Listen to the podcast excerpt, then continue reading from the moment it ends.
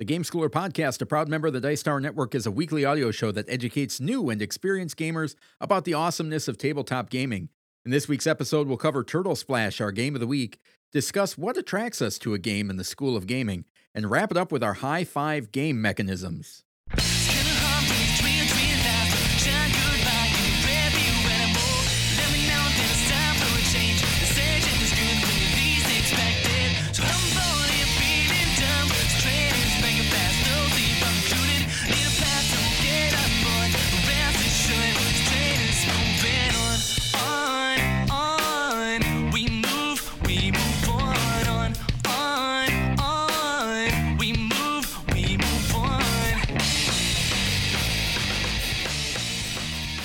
Welcome to the Game Schooler Podcast. I am your host, Doug Kotecki, along with my co host, the esteemed Dr. Michael McCabe. How's it going, Michael? It's going to be a great show, Doug. You know how I know that?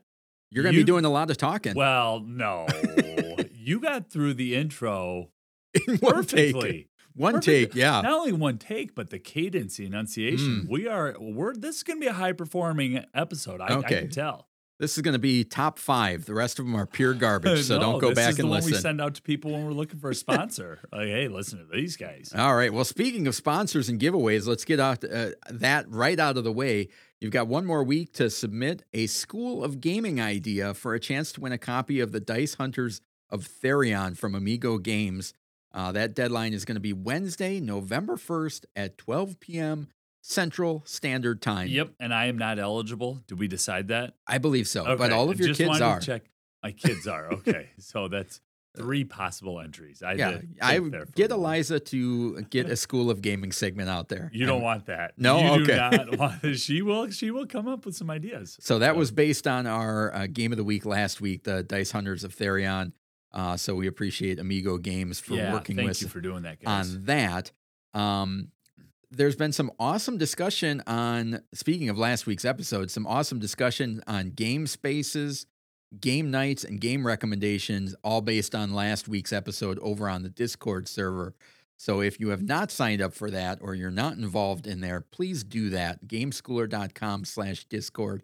It's a great community of, of people sharing their game spaces, Yep. ideas, what they're playing recently, things that have worked and haven't worked for them. So, uh, a really good tool and resource if you're interested in family gaming and game schooling and, and things like that.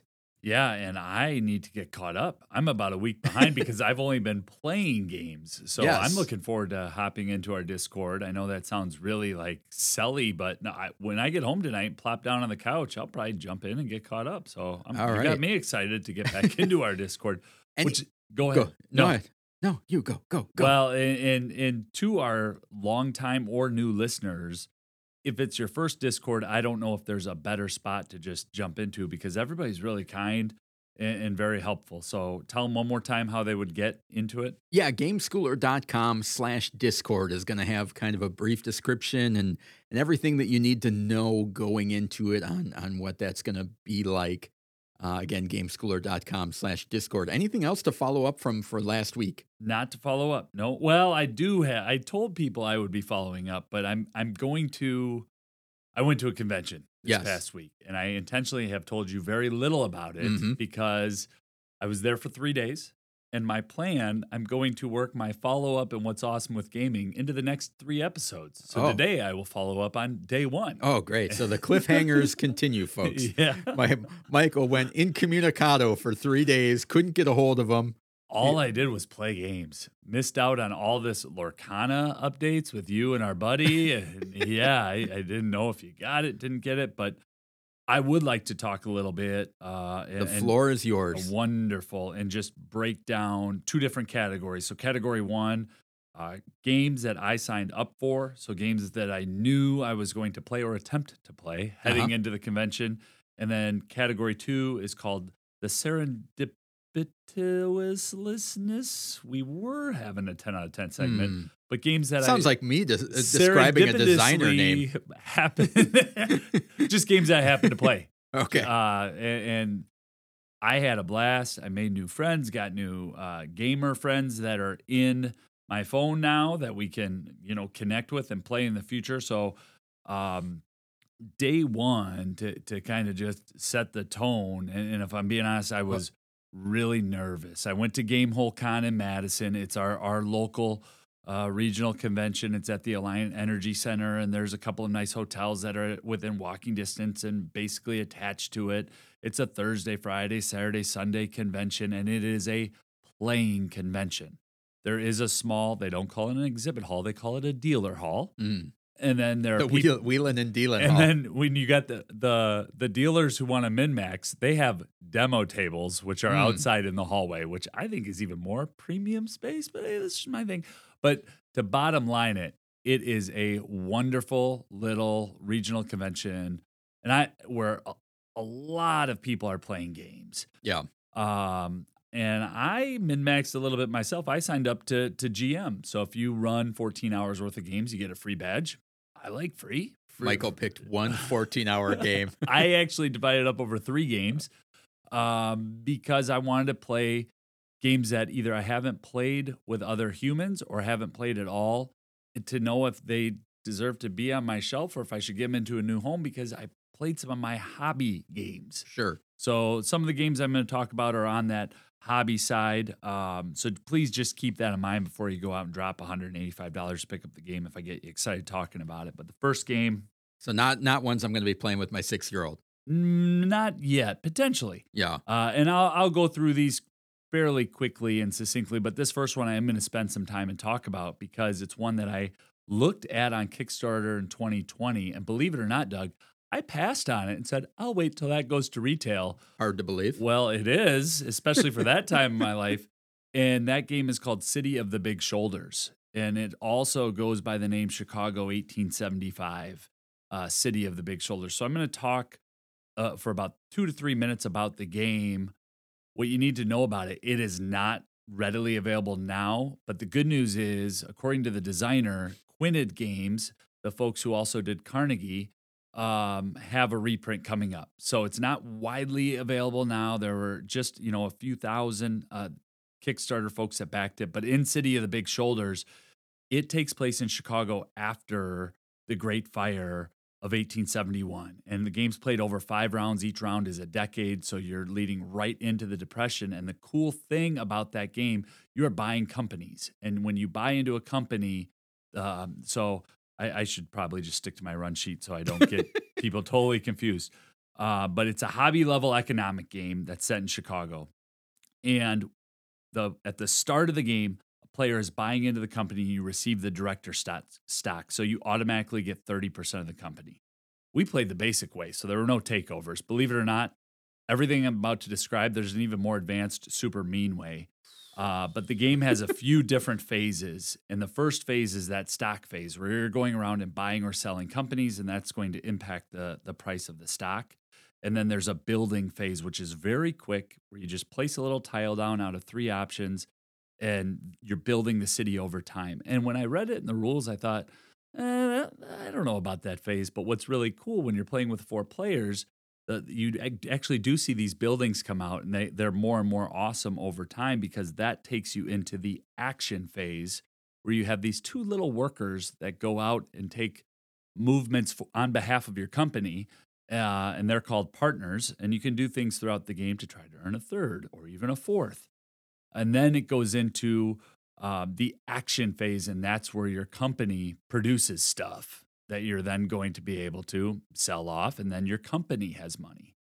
Um, I was nervous because I was teaching this game. Yeah. So I had about 12 to 15 hours of prep into this one. I started in the middle of September, and the rule book, uh, a great game. So I just want to start with that. This was my game of the convention because I just had a blast playing it.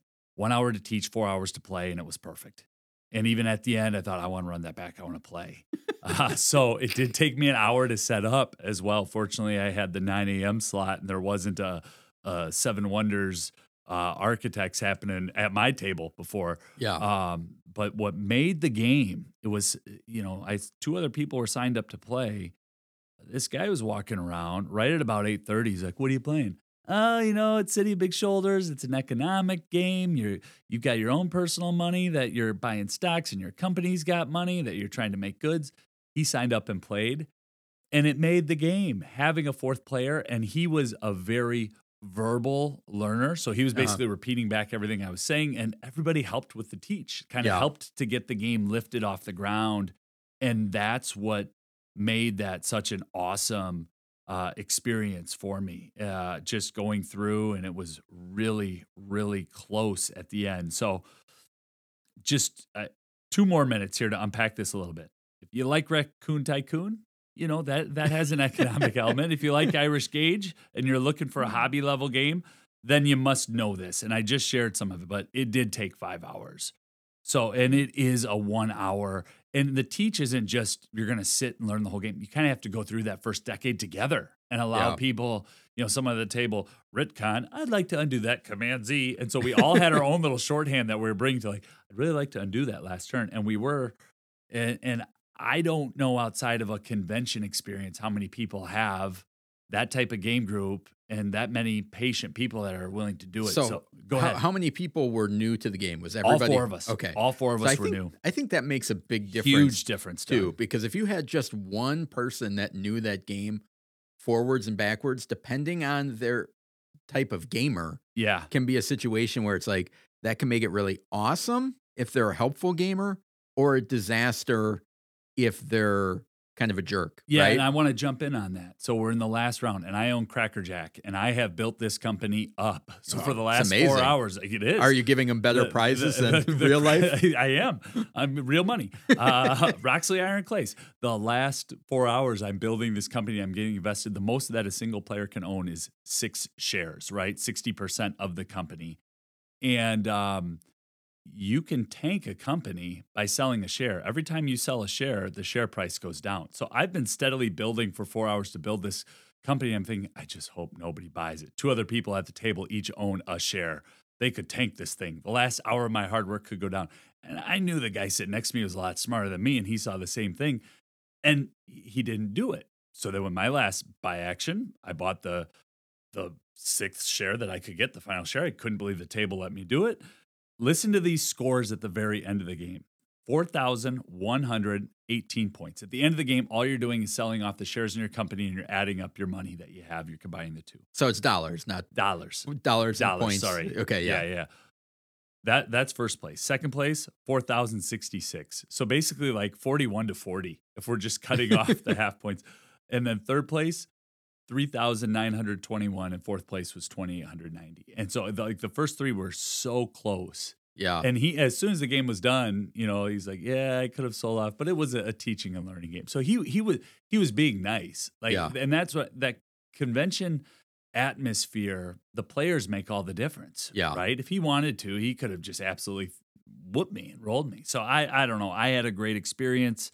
Definitely though, a try before you buy. Eh, don't don't run hours. out. Yeah, yeah, Yeah. But for um, for a hobby gamer, if you get a chance, you know, and and if you if you like that sort of thing, I love the ability to manipulate stocks and buy into companies and take those actions. I had a lot of fun. Yeah, it's it's very interesting to the, um, you know, me, you and I have been to to conventions and Yep. stuff in the past, and it, it is amazing that you can sit down at a table. It, it, it's kind of the two halves of the coin of awesome, not awesome.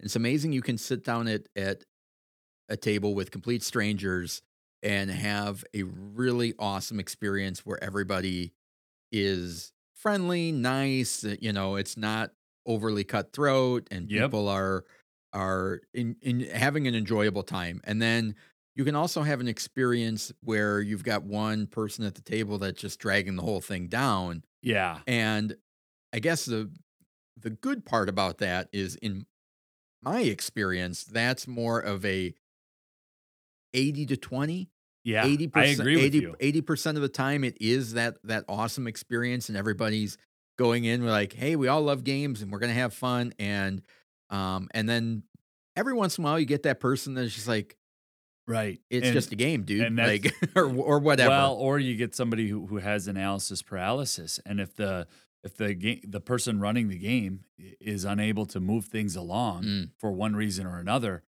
that can really Yeah. impact the experience. So there's a lot of things. Fortunately, that was just a- an awesome time, an awesome event. I'm glad that it happened. I'm going to keep the game. I probably won't play it until 9 a.m. on October 17th at the next Gamehole Con because, Yeah. but I.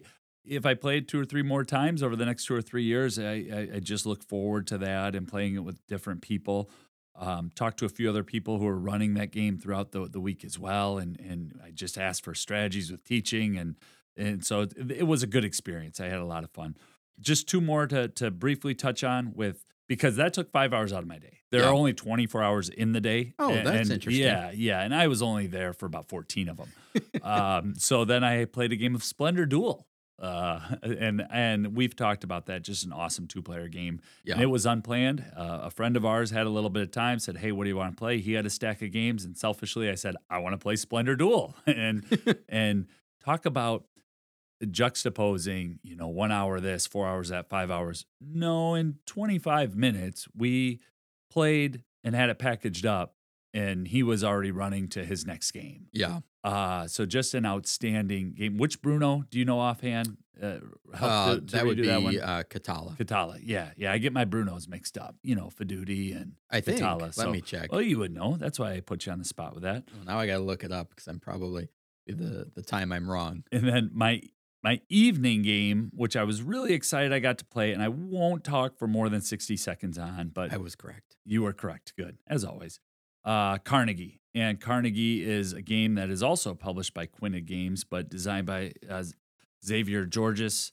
Uh, art by Ian O'Toole, some really cool components, and it's played over 20 rounds. Interesting mechanic with Carnegie, and it's also a hobby game.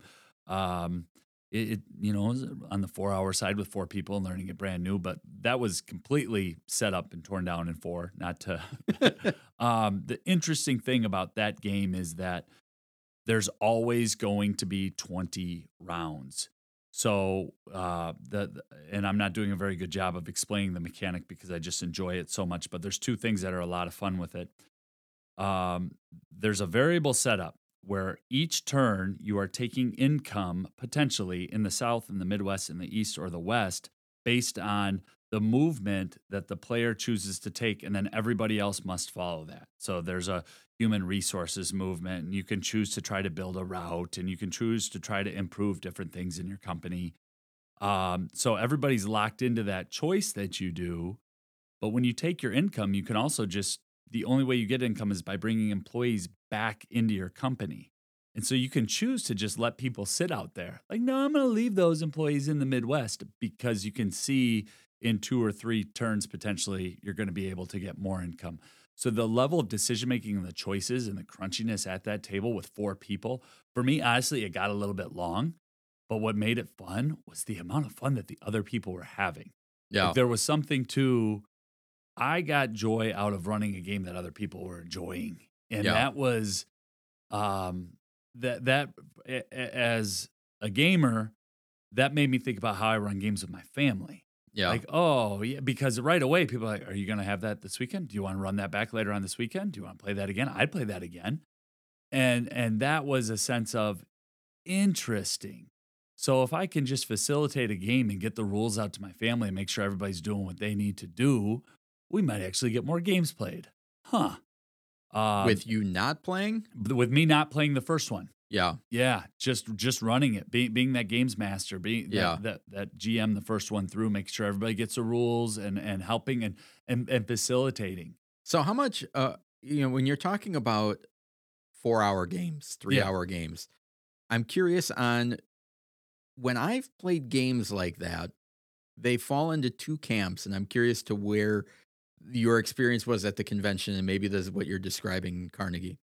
Is if I play a game that's that long or that in depth and then people are kind of head down and it's there's not a lot of communication, it just falls completely flat for me. Yeah, But when I play a game like that and people start making kind of their own stories up, and we've talked about this a yep, couple weeks ago, um, a couple episodes ago, but the idea of like, okay, I'm running Cracker Jack and I'm doing this and I'm a big tycoon and I'm going to try and stop you. And everybody's go- you know, through the course of a four hour game, all of a sudden you get to the end and everybody's got their own backstory and the way Yeah. that they ran in the game, and whether that's somebody was rolling dice back or making bad decisions. Like, I can't believe this other company I bought went bust, and now I'm the the even if I'm the laughing stock of the game, it creates a story or a theme around the game that the game doesn't actually provide. And so when those things happen, I really enjoy those games. Just as quickly, it can turn on a dime to be the other version of the game that you're just like, all right, let's get through this. Yeah. So it did you- becomes a slog quickly. Yeah. So did you enjoy those because did they have that story They- element? They absolutely did. And part of it I'm I'm intentionally concealing with Carnegie because I'd like to play it with you and we've got a couple other friends at some point and I, I want to have that strategic advantage. But the the board is a map of the United States and so you're building routes and trying to connect different cities and you're also you, you get your income based off of which transportation line are you in. So you're always choosing what am I going to advance and what I enjoy about it I'm watching everybody else's turn. Oh, interesting. Why did you push your income? You're already in the rail over in the East Coast. Oh, I see what you're doing. And then the whole table can kind of turn on that person. Yeah. Um, and, and not in a mean way, but it, it, it- there's a nice little banter to the table. Uh, the production quality really does make the game, though. There's these little pull out slides on your tabs that each time you then go to take income, you get bonuses based on those as well. So it's just easy to see what's happening at the table. And I feel like halfway through the game, it's one of those where that game clicks, but then I don't need another four hour game. I can still make turns within the game on it. yeah. Um, and I could keep going on, and I will next week when I talk about three other games. The, the only other thing I want to say, you know, that making new friends and having new people to play games with, that's real. Next week when I talk about the games I play, I, I made a friend in that. Uh, oh, that was in the second day that I was playing games, but um, there were just different friend connections that were formed in that weekend. That when we're out and about and when we're playing games, we now have new people to play games with, and Yeah. that that's the part of the convention when I talk about serendipitous, I had no idea that was going to happen. Yeah. Walking in, you know, I'm a little nervous going to a convention all by myself without my normal game people. Yeah. Well, and, that, Um, and that's a very different um, thing. You know, if if unfortunately I wasn't able to go this year, but it's like that would be different if I were there, probably. Um, and and so it was a Bob Ross happy accident. yeah, and at the same time, there's a lot of people that are would be completely uncomfortable Going, going, to a convention by themselves and just being like, not for me. You know, I need Yeah. to know at least one person. So So day one was big hobby games. Probably the last time we'll talk about most of those. Um, I do want to just shout out the name of the designer for City of Big Shoulders, uh, and and he's been taken, uh, and that is Raymond Chandler the third. Phenomenal game. He actually just recently had to shut down his website just because of some other things going on, and uh, I'm looking forward to Quined Games, pick, Games picking that up and, and folks being able to get that to the table. So those are my three from day one at the convention. All right. Well, I'm going to jump in here on the complete opposite end of the uh, spectrum uh, for a little uh, portion of what's awesome in gaming for for me. So I was on babysitting duty all weekend, which is awesome. and uh, you- other people's children, no, just my own. you cannot babysit your own children. No, you cannot? Okay, I just wanted to oh, clarify. Oh, okay. So what was that? Maybe then? in your house. Well, you then could. what is that called? What then? was your hourly wage for babysitting your own children? I tr- treated myself to some nice meals. So I, I was watching my children. Is that supervising my children? Oh, you're good, man. I I, was just this- had to needle you a little I was bit. the sole caregiver for the weekend. How about that? Oh, you're babysitting your children. Yeah, it. exactly. Um, and I'll put. I'm going to read verbatim what I wrote down here. Outfox continues to see play in our house, um, and it was great. It's a great little cooperative game uh, in which you are trying to. It's a cooperative with deduction for younger kids, and I played it with my youngest daughter. She went down to the to the game shelf to pick something out, and she couldn't find it, and she goes, "I just brought this up." Yeah. And so we played it, and the first game we just got trounced, like completely destroyed by the game. Didn't win. It, it we came down to like a last ditch effort guess. The fox escaped, and she Molly was like, "We need to do that again," you know. And so we played it again the second time and, and won, and it was great. But it was awesome that we played a cooperative game. A six year old kid lost the cooperative game no tears were shed. Let's try it again. And it was like it was fun. Like when every every time the fox moved, it was like, oh, it's gonna, you know, escape. And um it wasn't the I'm losing a game, which Yeah. uh if you're playing competitively, it's like we could direct our anger at the game and not have to be like, oh, dad keeps winning or you know, and every kid is You're different together. you know, my my oldest daughter is one of those where it's like I can crush her every game, and she goes, "We are playing again until I beat you, and we will play until I beat you." Over and over again, as many times as it takes, you know. And then you go to the other end of the spectrum, and and some kids don't like that Yeah. type of thing. But to be able to, um, and I think there's been some talk on the Discord server about that type of thing with cooperative games and being able to kind of direct that, the meanness of the game, as a, as a unified front against that. Yeah, having control over that a little bit, and Yeah. not not in a bad way, but No. being able to direct and guide it. I'm I'm having deja vu right now, Doug. I, I look back like episode 64 is when we did Outfoxes our game of the week. Sure. That is very similar to how it was for my seven year old when she was your youngest age Yeah. now. So to have some of those parallel experiences and to have that um, game provide that. Uh, you want to just give a quick overview of Outfox yeah, to well, some of our new listeners? it's a it's a game in which uh, you're trying to catch a fox before he escapes, and there are several. Um, I don't know if it's 24 different fox cards, and you are rolling dice. You're either going to be looking for clues or revealing suspects. So you roll dice. You've got a Yahtzee style to three chances, three rolls to get either all paws, which is going to allow you to search around for clues, or all eyeballs, which is going to give you new suspects. And you have to determine which one you're going to do before you start rolling.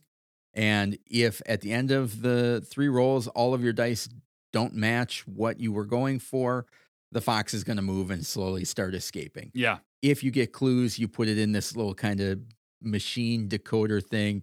You slide it out, and it'll tell you if the fox has that. So if it's wearing gloves or has an umbrella, and so then you start revealing suspects and then eliminating them. And I've always been amazed by how young kids, when you can guide them through and say, "All right, we're looking for you know the the fox that we're looking for has gloves." And, and they They'll can just just go through and say, nope, not that one, Yep. not that one. We can get rid of that one. So it's really cool game to see development and and I think in a lot of ways skills that you don't think that your kids at that age should have that you can guide them through and ha- have fun with. Yeah. Um, it's a really cool development game, I would say. Awesome. So that's outfoxed. Um, anything else before we? Yeah, just to put uh, wrap up what I said because I, I want to thank the folks who did sit down at the table and spend five hours for City of Big Shoulders. You've done something I would never do. Carnegie. well, really, and, and you spent money out of your pocket to to go through that. And I, I told them I wouldn't call them out by name, and it's really hard for me not to. But I'm just appreciative because everybody was really patient and really kind, and and have some some stories to go on now. So I look forward to the next convention experience. All right.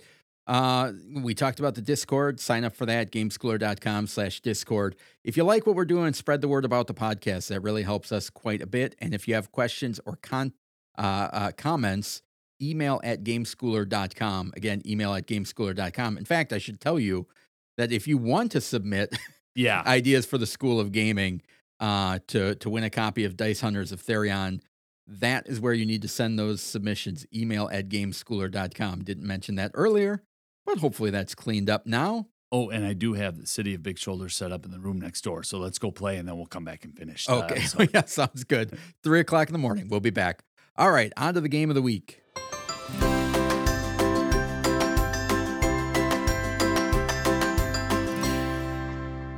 The game of the week. The game of the week is a family friendly game we think you should try if you get the chance. This week's game is Turtle Splash with an exclamation point. Doug, right. give us the stats. Yeah, Turtle Splash is another game that took up some of my weekend. Uh, originally published in 2021 by Gigamic and recently released in 2022 by Lucky Duck Games. So if you're in North America, that's who you would get this through. The designers are Joel and Rafael Escalante, and the art is by Maya Zaiden. Two to four players, 15 to 20 minutes. Um, five plus on the side of the box as far as age. I think it's going to top out around 12 or 13, unless you're really getting into. Unless you're at a Wisconsin tavern yeah, yeah, with yeah, some exactly. cheese curds and whatever your beverage of choice is. Um, and this is going to fall into our children's game Yeah. category, which means it's got a top age. You're not going to be a group of adults is not going to play this game for uh, game night unless there are uh, other beverages involved. What where do you think it tops out at? What'd you say? Sorry. I think 12 or 13. Yeah, I think that that right before teenage where you still got that little glimmer of kid left in you, Yeah. you can still have fun. Once you kind of get into that that high school, it's like, eh, I, I don't know. You may disagree with no, me. I. I actually agree with you. Uh, I uh, I wholeheartedly agree with you. And it was a, a I don't want to steal your thunder. You go. Nope. Okay, so uh, slide and steady wins the race. It's hot. All the animals in the jungle are meeting at the lake, but the turtle is late as usual. So how can he join his friends as soon as possible? Slide down the river. With a flick, players are going to propel a turtle token uh, down a cardboard ramp onto a lake board. And then, depending on which part of the lake they land on, is going to determine how many animal tiles that they can flip over. So if your uh, tile stays on the river, you can flip over one. If you get to the outer part of the lake, you can get uh, flip over two tokens. And if you land in the center of the lake, you can flip over three tokens. Why are you flipping over tokens? Each player has their own personal animal board with uh, three rows of four animals each, and those animals are on in different orders for every board. Uh, so my board is going to look different than Michael's. We have each have three beach balls, and we are trying to move those beach bar balls to the end of each row. And we do that by flipping over the animal tiles, the 12 animal tiles. And if we flip over a tile that matches the next animal in a row, we can move our beach ball on top of that. And you are doing that in order to get to the end of each of those rows. If on a turn you make no matches, you get a life raft, a little life preserver token you can use on a future turn to flip over an extra tile. Uh, you are doing that until somebody gets to the end of each row, which means that they've flipped over all of the tiles in an order uh, to get to the end of their their board, and that person's the winner. Yeah. So there is a level of dexterity, uh, and it kind of has a little bit of a crokinole thing where the the center of the board is sunken in. So if you get it in there when you're flipping over the three tiles, so it combines the dexterity and the the memory, but not in a typical memory where it's like I'm flipping over two tiles and if they match, great. It's if I flip over a tile and it matches the next space on my board, then I get to move up. And so it creates this situation of of watching and memorizing uh, to the point where on a later turn I might be able to flip over three tiles and just boop boop boop boop move up my board if I've remembered where those are, which is easier for younger children than it is for older. I will say playing this with my 6-year-old um it the that disjointed nature of of doing a little bit of dexterity and then memory i think pulled her out of the the the memory aspect Oh, of, of of the game Okay. now don't get me wrong she loved the game yeah. Yeah. Yeah. yeah. That's an Um, interesting observation, though, man. but it was where a thing where it's like okay now i'm concentrating on flicking and i don't necessarily as a, a five or a six year old have enough retention to then say oh this is now i remember exactly where i need to go Yeah. um And whereas my like, kiddo, who's two years older, um, it's perfect yeah because she can flick and then immediately task shift and focus her intensity on getting the two or three, but will make a mistake occasionally and, and Yeah. give the oh because of exactly what I think you're talking about. You have to be able to get back on the task and flick it. and now and, and then playing this with my my 12 year old so it was me six year old 12 year old and she was like a machine you know like she's in that sweet spot of You already signed her up for the Crokinole Championship well, at Gen Con. not necessarily but that was one of the good things about it as well where it's like usually um you're not doing both things well on Yeah. every turn so it's like the idea of you getting a three and being able to flip over three animal tiles sometimes happens when you have no idea where anything is. Yeah, it's and then you and then you get towards the end of the game where it's like if I get a three here, I can flip out, flip over all my things and win. And it's like that's the turn that you fl- get a one. yeah, And so it's like that counterbalance. I really enjoy that keeps it even and and kind of moving along and fair for everybody. So is four years old too young? Do you think? Because I'm the only person who's voted on Board Game Geek for this. I'm looking at the stats right Yeah. now, and I put four years old. I think so. Okay. I think I think because of that that element of, you know, if if my 6-year-old can focus just on memory, Yeah, she's going to do great. If, you know, if she's practicing just dexterity, it's a different Well, and then thing. add in if you're playing a three player game, she Yeah. might actually have to wait not just one turn before it's hers, Yeah. but two, And There goes up to four. people. Yeah, So I I would think that that 5 is is towards the the the low end. the low end and I'm thinking that 7 to to 10, 8 to 10, 11 is like the sweet spot of this Yeah. game. Um and because we're dopey adults that don't remember anything, it's easy It's to whoop up perfect. a, whoop us if up on you're, us. If you're 40 years old or older, you're going to fit right in with that five to nine year old. on we have the s- same capacity. on the memory. But let's talk about what's fun about it, huh? Yeah. What we like about it. Why are we recommending this as a game that people should try if they get the chance? It I- was nominated for a, a big time Spiel Award, and I just got off of that page. So let me get back to Interesting. Board normally- gaming. It's a 2023 Kinderspiel des Jahres uh, recommended. Well, there you go. It, it, it, it's got some real deal recognition, but the the little wooden discs they work really well going down the slide. Yeah. And you'll have these moments where they spin out of the pond in the middle, and then you get to talk as a table. Well, is that one in or out? And I think there's that moment um, for for being a, a kind and friendly gamer. Um, because if a kid gets too cutthroat with it, of, no, that's Well- out. Well, then their sibling might turn it around on them the very next time Well, because and the rules, but the rules do say to always err on the side of better. They do. Yeah. That's right where I was going. But sometimes in our initial plays, uh, my seven year old didn't want to do that. She wanted to count dad as being out every time. Gotcha. But then when Yep. older siblings came in, are like, well, if you're going to play like that. And so um, there are just different opportunities for interaction. It's not just I flick, I match. You you have a little bit of banter back and forth throughout because you're watching everybody's um, flick of those nice little discs and and hoping that you pick up some information that you can use on your turn. Yeah, I think one of the cool things about this game that we don't really talk about in in much is the idea that correct me if I'm wrong, but the the river board did that come assembled? No. No, not assembled, but it does stay built in the box. Let let me I'm not going to correct you. I was able to get that put together in 30 seconds. So it's essentially assembled. yes. Okay. Okay. But dead, the good dead reckoning ship I need to bring over to my friend Doug or pay my oldest child to assemble it. Yeah.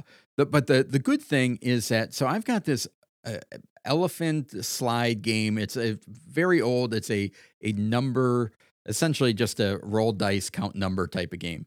And it has this slide that you build. It doesn't fit in the box. You have Oh, to no. assemble it every Everything time. It's a fits nicely. disaster. So this one outside of that initial setup, you are up and running immediately once you get that little ramp, the river ramp that you're flicking the, the disc down.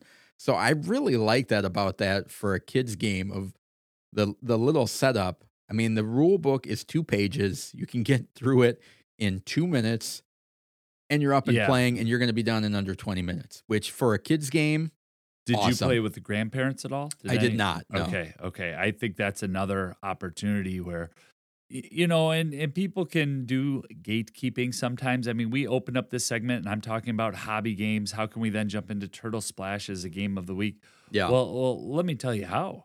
Because what Doug just mentioned, you can get this thing out of the shrink wrap and playing in eight to ten minutes, and play a delightful game with your kids and and, and your parents. So Yeah. you can have an age range of 80 years old at the table and have fun. And they may have a worse memory than the five year old. I didn't want you to go there, man. I was trying. I was trying to navigate around That- it.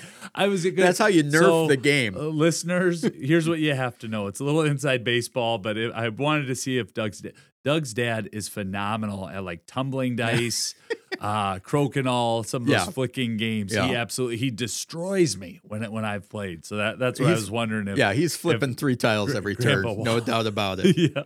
Uh, take a seat, Molly. Um, yeah, so I love that that that that track stays assembled and you can get it set up fast. The adults can play with kids seamlessly, and I think the, you know, and we talked about the unique spin of trying to find animals in a specific order instead of just matching memory Yep. like that. Obviously, you're still matching, but there there's an order to it. But the biggest key for me is this is one that was asked to be played again Yeah. immediately after, repeatedly, The next day. and then the next day, and it's sitting there, and it's like, can we play this? Can we get this out? Can we let's do that one again? Um, and it was and and, and the the one game I played, the my my twelve year old, my eldest one, Emily, was trying to crush me. And it, there was a competition between me and her, and and Molly was just along for the ride, but she was having a blast Yeah. too yeah. you know and it was one of those things where it's like emily's far ahead and like oh yeah no that's two or flip it or no the panda's over there you know and Red there's panda's over there. there there's there's helping going on Yep. um which can absolutely make the big sibling furious and and then make the little sibling feel like they're doing their job. yeah Uh well and opportunities for the big sibling to do that yes. so she was you know my oldest was saying i think it's over there molly helping Ah. out you know as opposed to cutthroat Yeah, when we first started talking, we talked a lot about the prices of games. And Yeah. you know, I, I did some research for this and I'm struck by some of the similarities to Turtle Splash with Dice Hunters of Therion, which we we recommended last week, and what you just talked about. My 14 year old wanted to play that game again. Wanted to play Dice Hunters of Therion. Let's play it again. Let's play it again. Turtle Splash has been that way for my seven year old. yeah Let's play it again, Dad. Let's get set up. A Saturday morning after dinner, where you know we're, we've just got time for a quick game, and both games are right around that twenty to twenty five dollars. And Yeah. for what you're getting to do with the components in it, I, I just think it's a, a great little kids game. That um, yes, it has a cap on it, but I'm not. When my youngest turns 14, it doesn't mean that it's immediately going to get traded. You Yeah. know what I mean? It is Yeah. a game that I think could have some lasting power with families just based on those experiences that they get in that five to seven to eight range. Yeah, I agree. Um, as far as some skills, there's some really good ones in this. There's there's concentration, uh, a game that encourages players to focus their attention or efforts on a task, and observation. So you're you need to pay attention during other players' turns when they're flipping over those tiles, so you can learn where the animals are. And a skill we don't talk about a lot because we don't talk about a lot of dexterity games, but the idea of precision Yeah. um, a game that rewards players for being exact and accurate with fine motor skills. So it's an And. I would add concentration into that one, not to jump into your skills, but with that, with the kids having Oh, to sure. focus and lock in. yeah.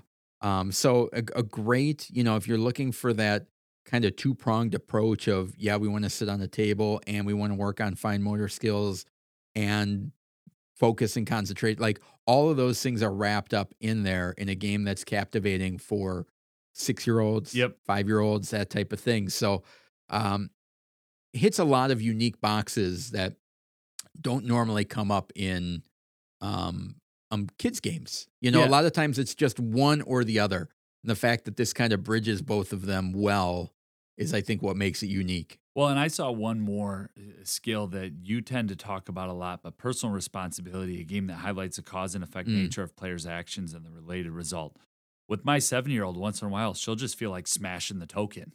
Well, that's great, but you're only going to get one guess this turn. Yeah, and um, there are other times where, and I am just as as guilty of this, but where I Michael am throws it across the table. I don't throw it across the room, but I am convinced that that cute little monkey with the nice little hair is over there, and I go to flip it. And I was like, oh no, that's not the cute monkey. Yeah, And I, I, I have a very brief moment of shame Just like, how did I do that? I should know Why, where yeah, that why is. do I keep flipping over the panda every turn? but then I got to come back to it. So Yeah. there's that little bit of uh, it, to say perseverance would be a stretch, but from a kid's standpoint, it's it is more of a personal responsibility of yeah, you flicked it off the table, you only get one guess, or well, I'm sorry, you're gonna have to wait your turn. You Or- have that direction Yeah. following in with the Yeah. personal responsibility. Or you thought it was there, you guessed, you know, you guessed wrong.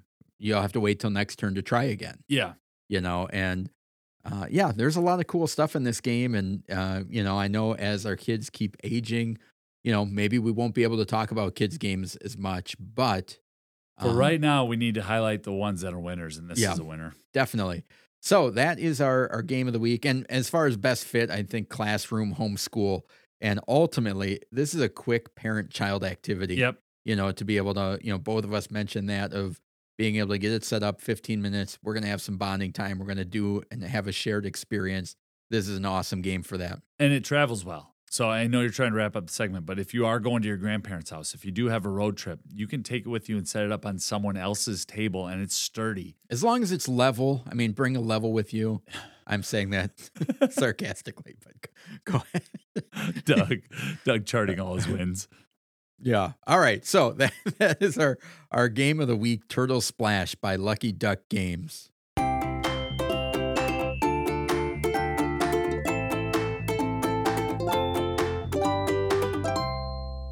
The School of Gaming.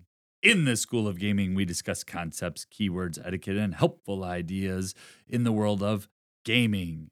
This week, we'll be discussing what attracts us to a game. Yeah, interesting topic. Uh, certainly one- of those things where where as you were talking about the city of big shoulders, uh, yeah, I'm looking at the board game geek entry and I'm saying, okay, these are not hitting my criteria of um, I'm glad Michael enjoys it. He had a great time with it, which is awesome. It's not a game that I want to play. It's not a game that I'm attracted to for several different reasons. And I just kind of I don't know what you did, but I just made a list of like this is kind of my hierarchy of thing maybe not hierarchy but these are things I I can't really say one is more important than the other but I've got four things that stand out to me when I'm looking at a game or I'm looking at the Essen preview list or a Gen Con list like these are the new games coming out I, I think um November's hotness. yeah, Board Game Geek just had a thing of like all the games that are coming out from Yellow uh, that were announced at Essen over the next year. So things like that. What what do you have? What is that? Did you take a similar approach? I did, but mine's very simple. It comes down to usually I have a question. That question is what's happening here? And I look at the box and I look at the game board. I've gotten a lot better over time because that decision has led me down to some very wild purchases. But I, I got to tell you, maybe I'm just too shallow. The the box, if I don't know the game, like if it's Yeah. not in a line or a theme that I know or not from a publisher, the box will typically captivate me, and then the game board um, is typically the other thing that will pull me in, especially since you know you talked about Gen Con or this convention I was at just this past weekend. I walked by the game Three Ring Circus and I didn't know what it was. I'd heard a lot about the game, heard a lot of buzz, but when I saw the game board, it stopped me in my tracks and I went, "Ooh, what is that?" and I stood there and watched, you know, a, a full turn Uh-huh. from two different people. I was like, yeah, I want to check that out. The game board brought me in. It wasn't a review, it wasn't a box. It was just seeing what was happening on there. Well, and it's funny because that game board is would turn me off yeah, based Yeah. on based on like the artwork. yeah, So like my things are one of the biggest things for me is theme. Not necessarily because I don't like uh fantasy themes. I've got plenty of fantasy games. I have you know, you you name a genre, I've got a, a, a representation of that. However, if your theme is unique, I will pay attention to it. yeah, And it's like I don't have the mental capacity or the you know space in my overhead compartment to learn a whole new fantasy world and all of the nuance of why these dragons are different than every other dragon that's out there. Coupled with the fact that you have very much a, a copycat industry that seems to follow kind of theme trends. So Sure. there was Wingspan, and then all of a sudden you start seeing all these nature and plant games. to then where that becomes a thing where it's like, all right, another another plant game, or it's not it's not unique anymore. Um, the first one was interesting, but once there's three or four more after that, it's like, all right, I've I've seen that. Um, so that's one of the first thing that will catch my eye, where it's like, oh, this is about, you know, a bus or, you know, making cars or, you know, you name it, but just something different. Even where it's uh, something like Ex Libris, where it's you are collecting books for a library Yeah. and putting them on your shelf in a certain order, that type of thing. So the theme's always important to me. I don't know where that ranks for you as far as It, selecting. It, it doesn't. It, Yeah. it really doesn't. It's it's more of I want to know what's happening in the game and how is that going to make me feel and what actions are going to be taken and does it fit for other people that I play games with. Yeah. Um, so eh, I do get the importance though, and the, what I will say, although it doesn't attract me to a game as much, it certainly makes a difference if it stays in the collection, and that's a different school of gaming Yeah. topic or segment. But here's where where I think we're a little bit different.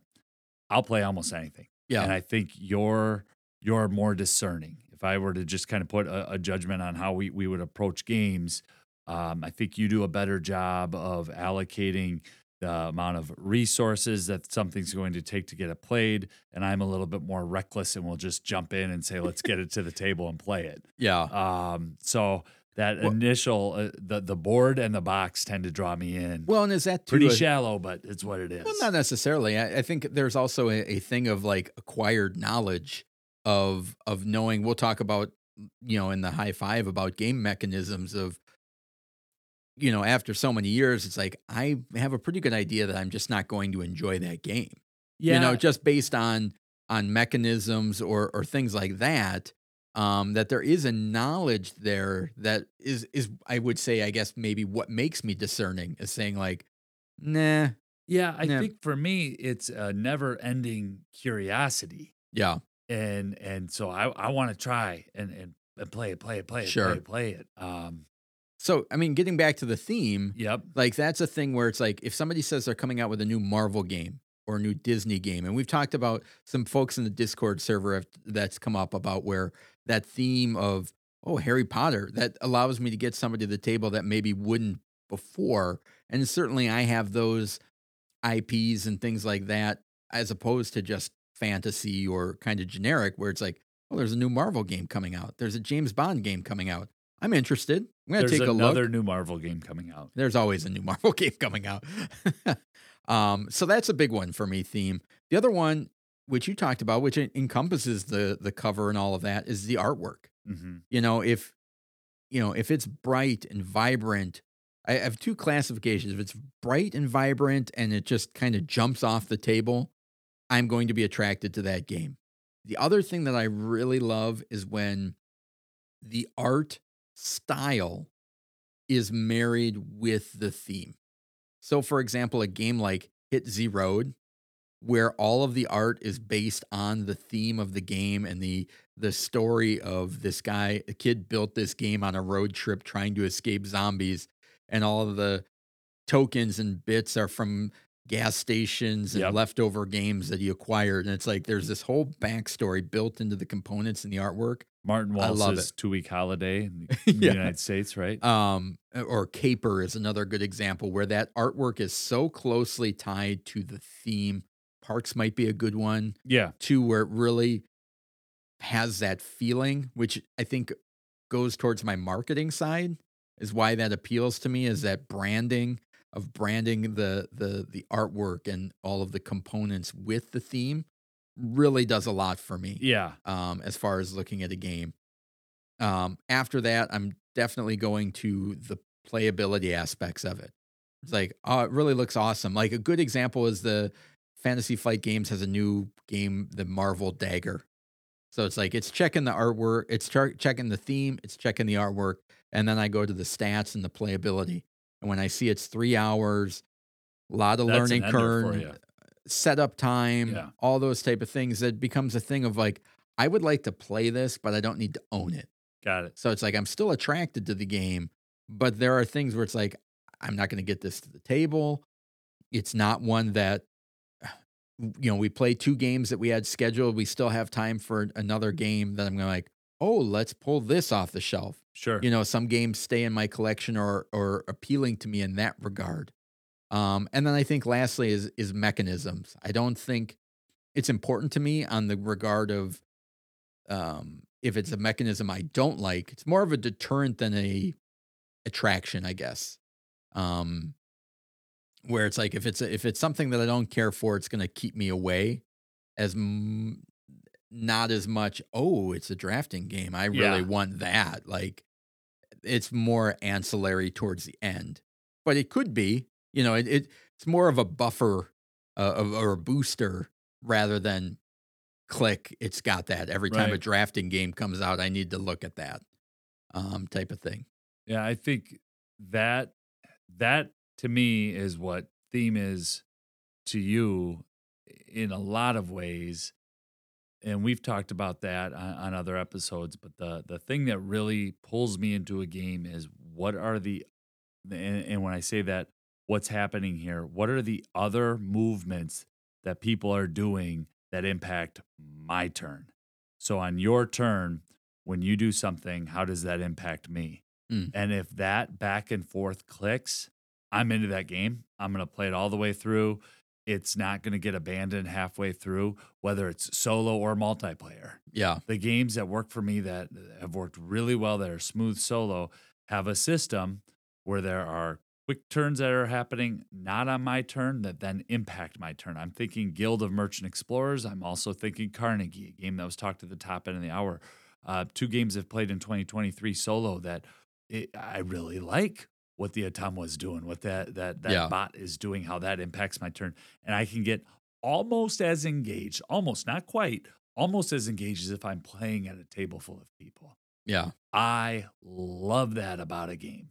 And if a game cannot do that solo, it's getting traded. Yeah. It's going into somebody else's home so they can get use out of it. So does the the idea of of uh, you're walking through? So I think about this stuff of like walking through a convention. You're walking through Gen Con, and there's stuff all over the place of like what catches your eye. Oh, excuse me. I just got hit in the face by somebody's bag. Backpack. yeah. Somebody's got a Kallax on their back that just knocked me over. Um, and and the idea of like what makes you stop. If if somebody standing in a booth says that this has a solo mode, does that pique your interest more? It does. I look for it, especially if it is one of the because that's where the learning comes in. If I'm going to have to invest one to three hours to learn a game, but I at least know I'm going to get it played, even if it's all by myself, um, that it does. It- the art, though, and the box and what's actually happening in the game is going to pull me in first. The solo is just that. It's that icing on the cake. It's that. Oh, I know I will get this played if if if I take this home now. Well, and that also comes to you as far as the the color efficiency, right? Being able, I mean, that's a, a thing for you. I mean, I don't know how much of our audience that affects. Yeah. Um, It's it's incredible. That's where I need to see it on the table. I cannot just I no longer make decisions just based on pictures that I see on Board Game Geek. I Yeah. want to see them on the table. I mean, because But that, but that's me. That's but that- unique. but no, because I'm, it's you know whether your your specific brand of of color deficiency or or whatever is is unique to you. But it's certainly a bigger, broader issue that games are being designed with icon iconography and Yep. things like that to to help with color blindness. But it is interesting that that there are situations where it's like you can have a game and it's all of these player colors look identical to me. How am I going to Yeah. tell the pieces apart? Yeah. So it's like being able to do that is a pretty big attractor, right? Of It's the Or- biggest detractor. yeah, Yeah. If I can't tell, especially if one meeple is a merchant and another meeple is a murderer or whatever's going on. you yeah, know, and uh, in- one's in red pi- and a one's pirate yeah. game, I it is the biggest detractor for Yeah. me. Yeah. Interesting. Anything else that that you want to highlight or we didn't touch upon? I think we covered a lot there. How about you? I think we're good. So those are some ideas of, of things that attract us to to board games when we're walking through a convention hall. Go on the Discord. Let us know what uh, what kind of things draw you into a game. If you're anything like us, you're constantly on the hunt for new games to try out. And this week, we're not going to talk about any games, but we are going to talk about the mechanisms in games that we enjoy um, and rank them our, our high five game mechanisms. There are about 8 million on Board Game Geek Yep. and some that were, uh, it was a hard list. I was happy to, to cut it down to five. There are some that were on my honorable mention. One that I think will probably surprise you, but it almost feels more like a, a genre than an, a mechanism. No, I was me. running into that as well. I came in with 12. We will not have any carryover. uh, I, there's so many. It's how do you choose?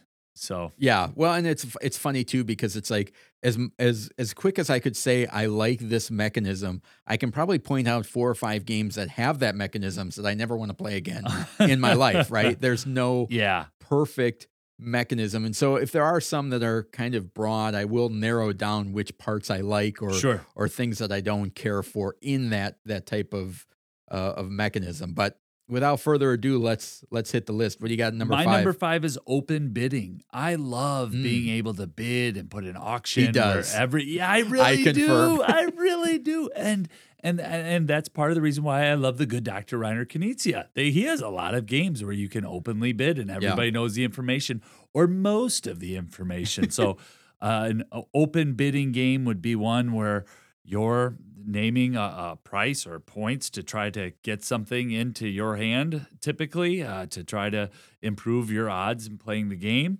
And I I really enjoy open bidding. That's my my number five. Awesome. Um, my number five is dice rolling. Um, what's oh, I'm getting a high five across the table here.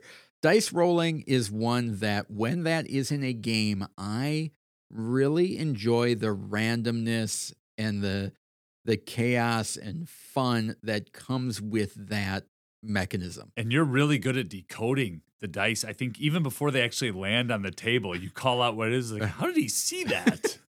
I don't know about that, but um, it is one of those things where I, I know some people don't like it unless there's mitigation and, and being able to go up and down or things like that. But the amount of gameplay memories that I have of people hooting and hollering and everything coming down to a last die roll or even just to- to end a round i think of a game like las vegas and you're rolling you've got one die left and if it goes perfect awesome but it could also go horribly wrong and you roll it and everybody around the table is waiting. It seems like it goes in slow motion and then everybody laughs when it's when it's bad or good and that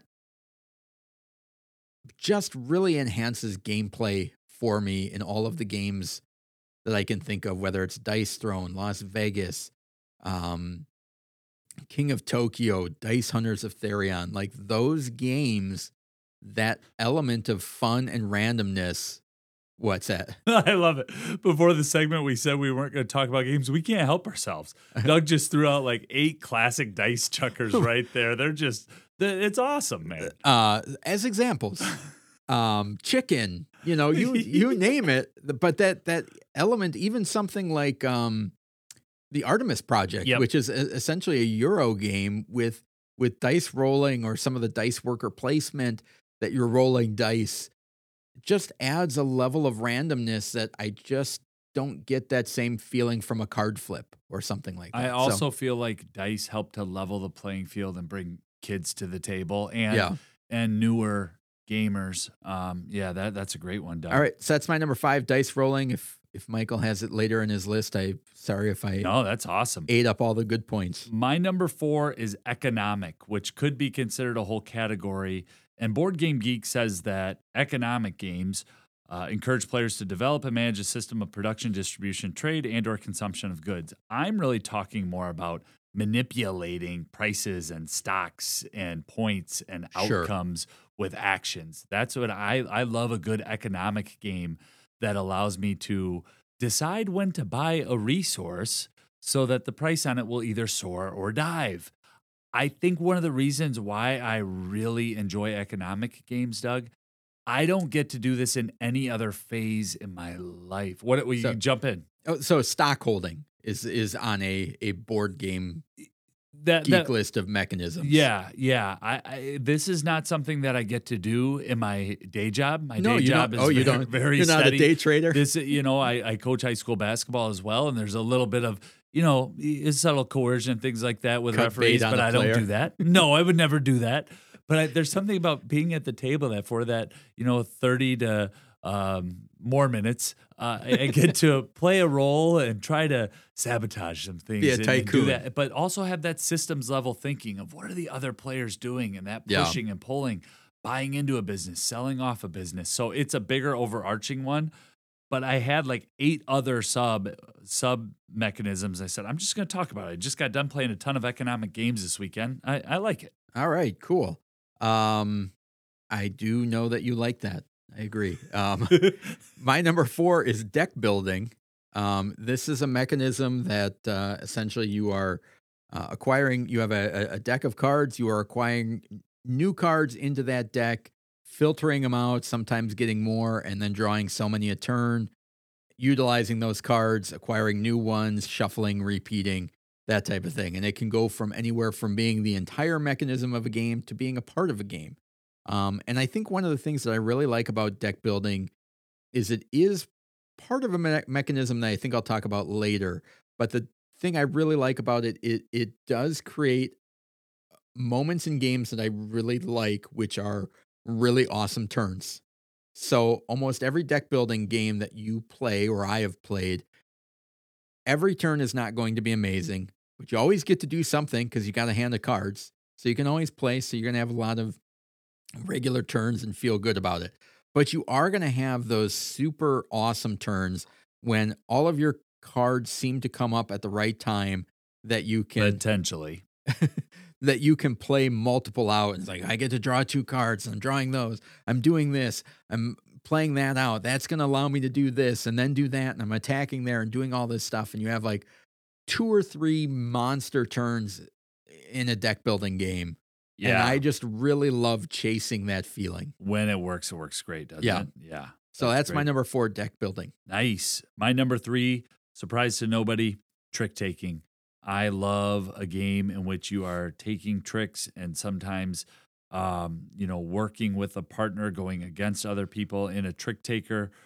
You, you, and I tried hard not to just get board game geek definitions. I wanted to give kind of put my own flavor on it, but I probably should have grabbed a board game geek definition for trick taking because it's a little difficult to describe. But typically, a card game, and you are looking to um, collect an item um, based on what else has been played at the table. I grew up playing euchre, uh, which is a trick taking game, very popular in the Midwestern United States, at least in Wisconsin. And uh, and there are a lot of other trick taking games that have come out ever since the crew, you know, won the spiel uh, a few years back. And trick taking is certainly on the rise. But and if we never get another trick taking game in our house, we'll be okay. I Yeah. mean, we we have plenty of of trick taking games, and this genre is just robust with different types of of games. Yeah, I guess I would describe it as a, a usually everybody is throwing a card into the middle of the table in turn order, and whoever played the highest card is going to collect all of the cards that were played. Or whatever the unique the win condition is for the game for for that. Yeah. But yeah. but usually that's the the kind of turn structure. Yeah. Everybody throws a card out, and then whoever has the most powerful one takes all of them, And, and then in that's games, that's a trick. Yeah, and in most games, if you don't have that, or if you have a, a different, you know, power card, a trump card, you can then step in and take it. So I, Yep. I just absolutely love it. Kids games, uh, more complex uh, card games, games with limited communication, no communication, open communication. I, I really enjoy a good trick taker. I agree. I do enjoy trick taking games as well. Unfortunately, it's just one that I find really hard to get to the table uh, on a regular basis, which is why They take repeated plays too. You know, it's Yeah, not well- one that you can really play once and be like, oh yeah, I, I understand how that works. Yeah. Usually there's some nuances and some some shorthand with each trick taker. You know, uh, and but even even the hurdle just to get to the idea of trick taking yeah. and then to be able to transfer that to different games and all the variation. Do you want Uh, me to throw out eight different examples here, or no? We just moving on. No, we're good. Okay. Uh, my number three is a somewhat broad one, but it is set collection. I enjoy racing after sets in any combination of of where it's one of those things where it's like if you get five of these by the end of the game, you get an extra 10 points. Or if you need to collect these items to then turn in for something like kind of resource set collection, the idea all the way to a basic rummy of collecting sets and runs, uh, ticket to ride where you're collecting the cards to turn them in, like that Yep. idea of I need to get this specific combination or just a ton of them. You know, can I get a metric ton of green cards for whatever reason or game? I really enjoy that process, that that acquisition of sets and combinations and how they'll score at the end of the game. I have it on my list as well. It's down a little bit further. It was in the 10 spot, but it, it could have just as easily have been in. Oh, I in thought it- okay, spot. gotcha. Further down. Yeah, gotcha. yeah. It, it, I love set collection. Uh, it's a lot of fun. The other one, though, if I'm doing a list and if I'm being honest, my number two is race. I Mm. love when a game has a race mechanic in it. It doesn't have to be the sole mechanic. Doug and I have played enough games over the few years that I will have to, especially if there's a kiddo at the table, one of our kids at the table, have to exercise a little bit of restraint. Because if a game has a race mechanic in it, I want to test it immediately. What happens if I get all the way to the end first to see if I can try to either break the game or just get the quick win? I want to collect the quick win. That's how that's how change happens. Um, but I always have, and I don't know where that comes from. Uh, but in a tabletop game, It's probably the most directly competitive, one of the most directly competitive mechanisms. that I can play with all people where it's just on the face. Oh, he's not being rude or he's not being a jerk. He's just Yeah. playing the game. Um, and I, I really do enjoy that. And I enjoy when um when the whole game is a race, as in heat or downforce, or when it's just a part of uh, the game. Even if it's, uh, you know, root is a race to 30. We just played a game tonight that was a, a race to 20. I, I love where that, just knowing that end point is here. Yeah. What's the turtle one that, that you told me to pick up at Gen Con and I brought home? The little race, the hare and the tortoise? Oh yeah, yeah. I, I, I it's a it's a card game, but there's definitely you're racing to get multiple characters across, and there's there's bluffing thrown in it, which is also further on my list, and six, which I shouldn't have brought up here. But Doug, I'll send it to you. What, what's your number two? All right, my number two is uh, one of those that I really enjoy, but it does have some caveats to it, and that I I put down engine building. Uh, uh, Board Game Geek calls it chaining, I believe, but the idea of operating efficiently and getting a system working is something that I really enjoy. It's also part of the the thing I, I hinted to during deck building is making Yeah. an efficient deck that is running. I really enjoy that. The caveat I have is I don't want to do it in a solitaire fashion. Or the same way repeated times, right? Yeah, like I need some interaction with that game. Um because I I it, it it's interesting because it's a mechanism that I love and it's also a mechanism that I hate, which is the idea of okay, we're going to pass out cards and then we're all going to sit here for 3 minutes with our head down and try and min max our entire engine.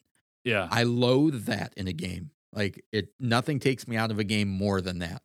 However, I do love the process of building an engine and the idea of like maybe a game like Gizmos where you're building it up and it just oh, I fire this, I do this.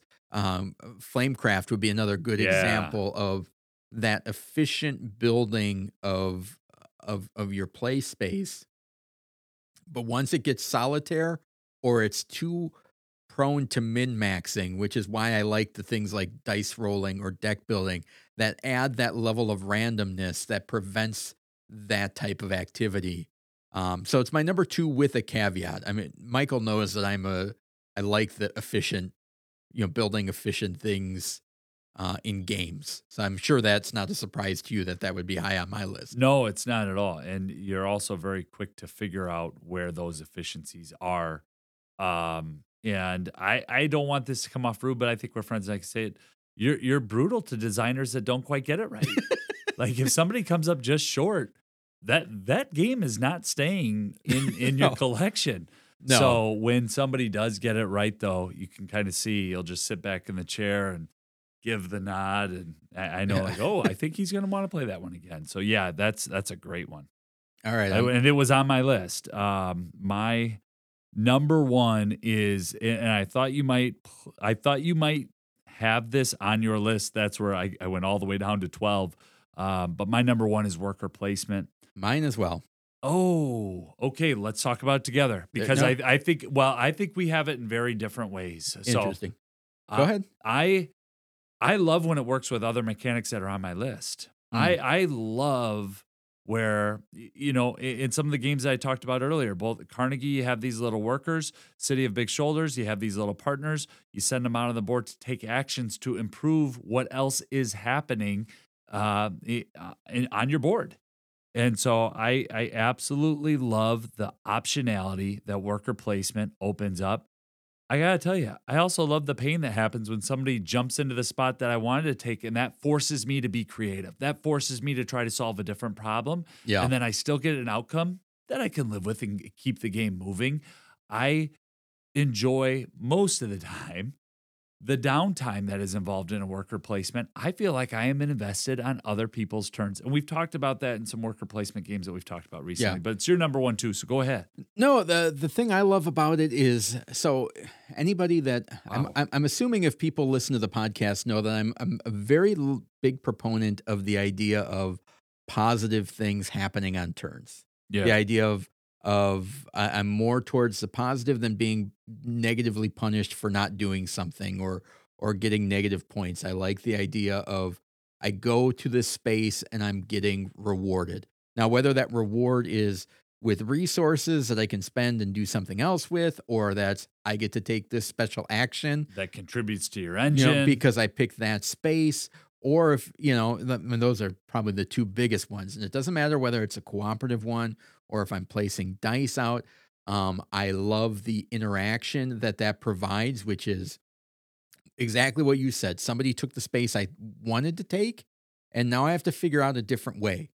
But the fact that I still get to place a guy out and still get the rewards or the the alternative action or whatever that is, even if it's something simple as, "Oh, I guess I'm going to go to this space and get a coin. It's like getting a coin. but that that's the and I jumped in a little too soon.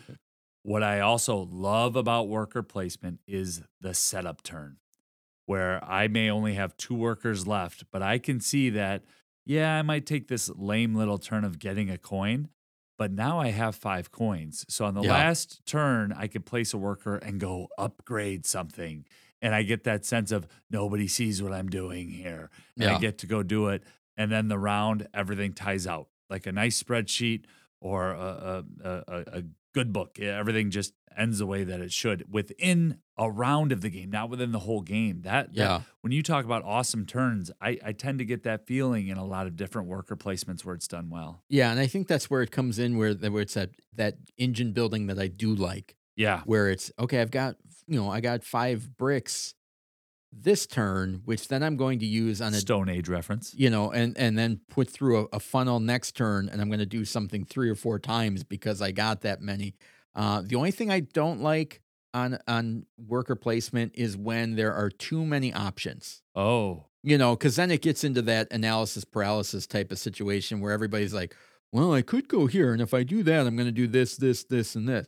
Or i could go here but that's Yeah. going to allow me to do that that and that so this is going to be like once it gets to that level it's a it's a problem and i don't enjoy it um but when those options are and that's Manageable. Not just, in my opinion, that's not just heavy games. There are family worker Oh, yeah. placement games that can get there. Yeah. Yeah, Yeah. you know, so when when things get slowed down, and maybe that's you know, Michael talked about me being ruthless on things where it's like, In a great way. yeah, when that that can you know bring a game to a crawl because everybody's waiting for that one player, or um, you know, those can be bad. The negative sides, I guess, of worker placement, but for the most part, the ones that I enjoy have that where it's like, okay, I've got five options, and the yeah. I think it's it becomes a thing where it's like if if the chaining stuff is happening on my turn in my area, awesome. If it's happening on the board that everybody has to process it each turn and round and figure out, then it begin begins to be a problem. But if it's just the simple worker placement of, all right, I get, you know, Yeah.